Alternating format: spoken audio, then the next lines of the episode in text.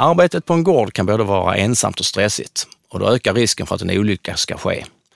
Lantbrukaren brukar jämföras med två andra olycksdrabbade näringar som byggbranschen och transportsektorn när det gäller antalet personskador.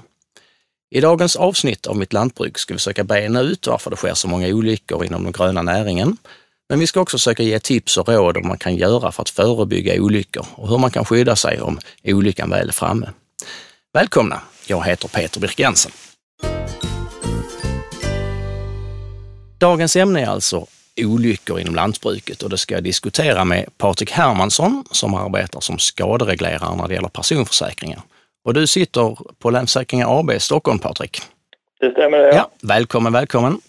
Och min andra, min andra gäst är Torsten Ivarsson som är arbetsmiljöingenjör och arbetar som konsult med bland annat riskbedömningar och olycksfallsutredningar inom lantbruket. Välkommen du också Torsten! Ja, tack så mycket!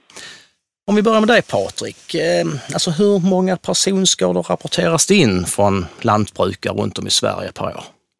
Det brukar ligga mellan 1300 och 1500 på, på vår olycksfallsförsäkring, den som riktar sig till, till lantbrukskunderna. Så, så mellan 1300 och 1500 skador per år ungefär. Vilken är, brukar vara den vanligaste skadan? Det är ju vanligast med skador på övre extremiteten, alltså axel, arm, hand, fingrar. Det, det är den kroppsdel som skadas mest. Och allra vanligast är ju frakturer eh, från handleden och neråt, handled, fingrar. Eh, sårskador på, på hand och fingrar är också vanligt. Ja, det är kanske inte så överraskande med tanke på att eh, de lantbrukarna ofta arbetar med händerna och med maskiner etc. Är det din bild också Torsten Iversson, att, eh, att just den här typen av skador är vanligast? Det stämmer väldigt väl därför att eh, skadorna är ju oftast också i kombination då att man använder någon teknisk utrustning av något slag. Va? Och, eh, man använder ju händer så att säga i, i stor utsträckning när man håller på och pillar eller vad man gör och sen är det ju det det du jobbar med händerna, där använder du också, alltså du blir ansiktet utsatt för att då har du ögonen som är nära det här objektet man jobbar med och det kan bli en kombinationsskada där, att man både skadar händer och ansikte eller övriga kroppsdelar.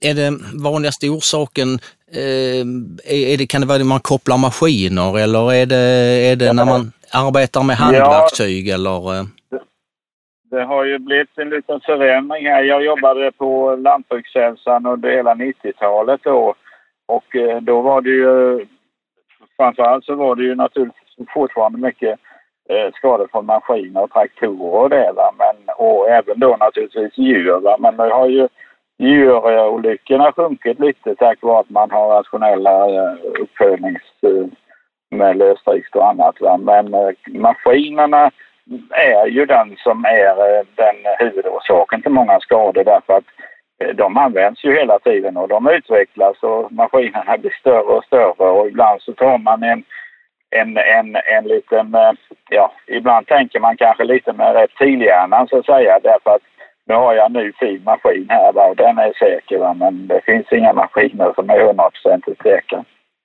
Så det här med, med, med maskiner, det är just det här med att man har en tidsaspekt då som håller så man inte börjar stressa för då händer ju olyckorna också.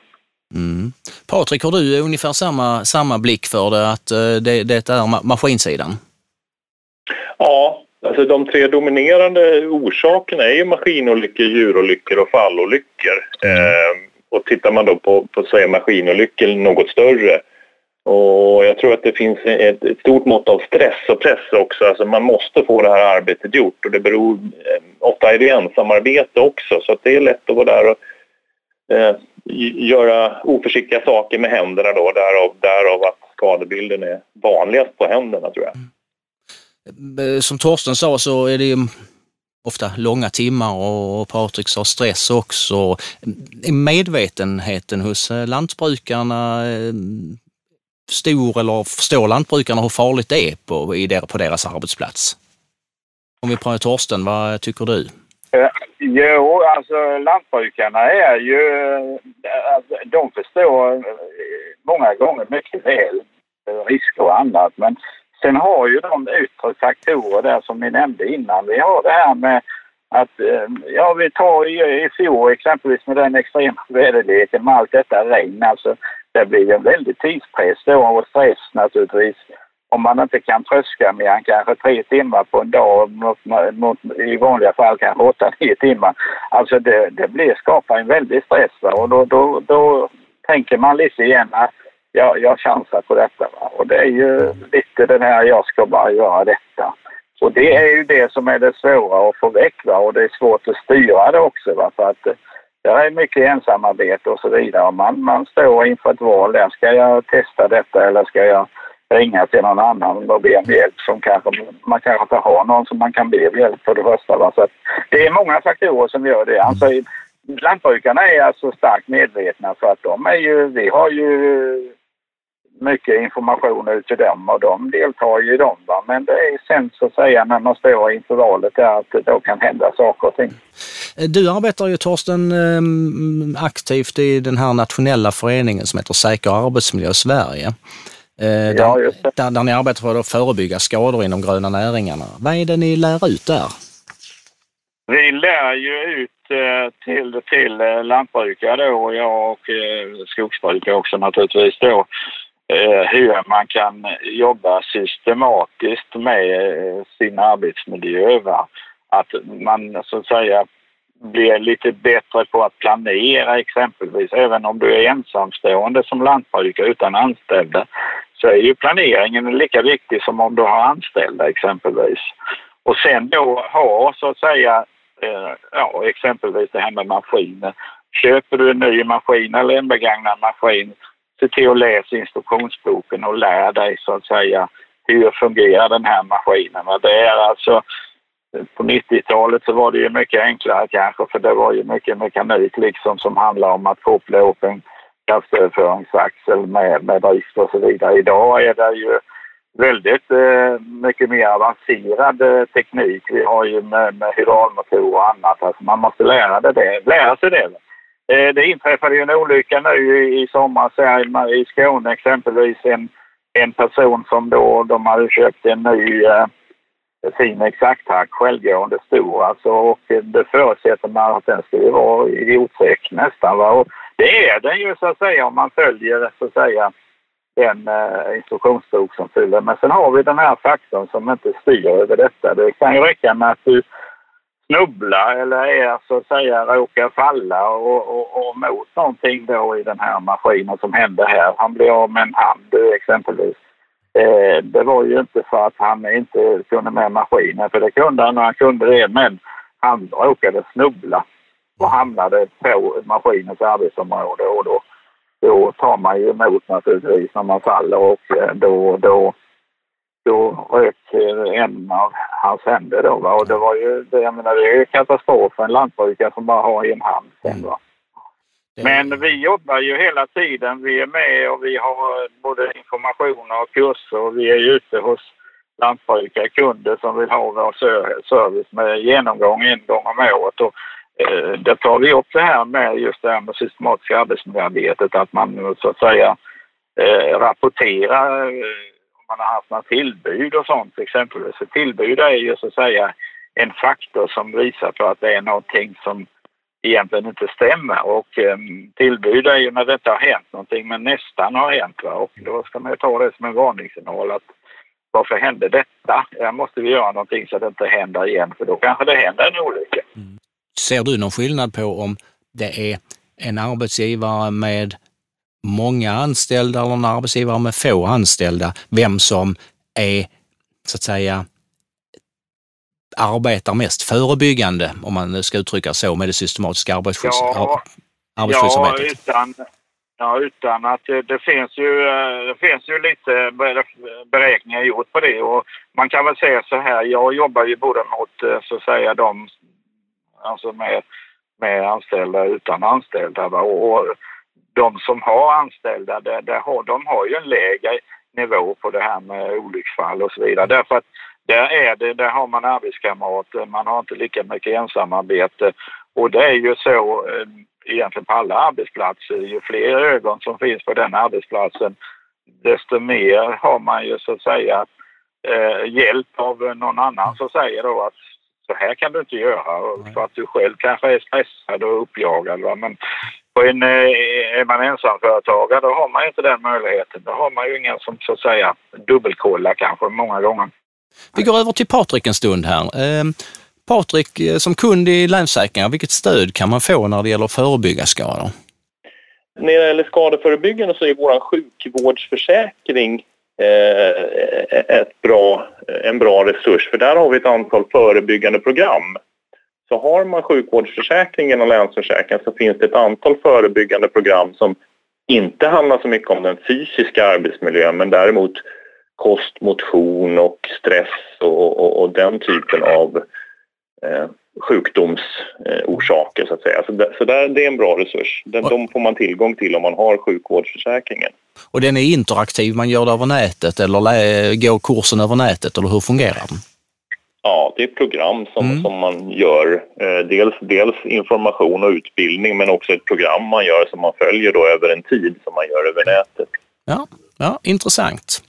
Mm. Eh, sen har vi givetvis också våra skadeförebyggare ute på länsbolagen som eh, arbetar, arbetar med, med, eh, de är kanske mer inriktade på, på sakskador men, men tittar givetvis även på personskador. Ehm, när olyckan ändå är framme kan det bli, det kan bli ett väldigt avbräck för den enskilde företagaren.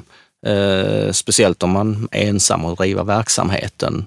Eh, Torsten, har du något exempel på då konsekvenser en olycka kan få? Eh, något som du kanske själv har varit involverad i genom ditt arbete? Ja, jag jobbar ju mycket med olycksfallsutredningar också, rehabilitering. Va? Och det är ju, alltså det här med konsekvenser, det, vi, har ju, vi har ju personer som exempelvis kanske håller på att städa tröskan då på hösten och sen man och trampar ner i spannmålstanken och sen, sen eh, råkar man komma mellan skyddet och, och, och tankekanten och då händer det, då åker benet ner och sen har man skruven på och då blir man av med ett underben exempelvis. Eh, och där är ju en hel, det är också en konsekvens naturligtvis. Jag menar, har du bara ett ben då är det inte lätt att vara lantbrukare heller. Där, och, eh, ja, du ska ta in det in i en traktor och lastmaskin. Där har vi ju så att säga ett samarbete där med företag i Kalmar då som bygger hissar som man kan använda på en, land, på en traktor och på, mm. på lastmaskin och så vidare. Och där finns ju till och med då att man kan få ett visst bidrag till den hissen från, lantbruk, eller från Försäkringskassan då. Va? Eh, och eh, vi jobbar med eh, just att anpassa arbetsplatser ibland många gånger. Vi har ju lantbrukare som sitter i rullstol idag va, och fortfarande är lantbrukare och jobbar med det. Vi har några stycken här som vi har hjälpt alltså med hissar och eh, andra eh, reglage och allting sånt där. Så att det finns en stor möjlighet idag att rehabilitera en lantbrukare som har blivit av med en armar, ben och så vidare. Därför att många funktioner i en traktor idag exempelvis, de är ju digitala så det går att flytta runt dem.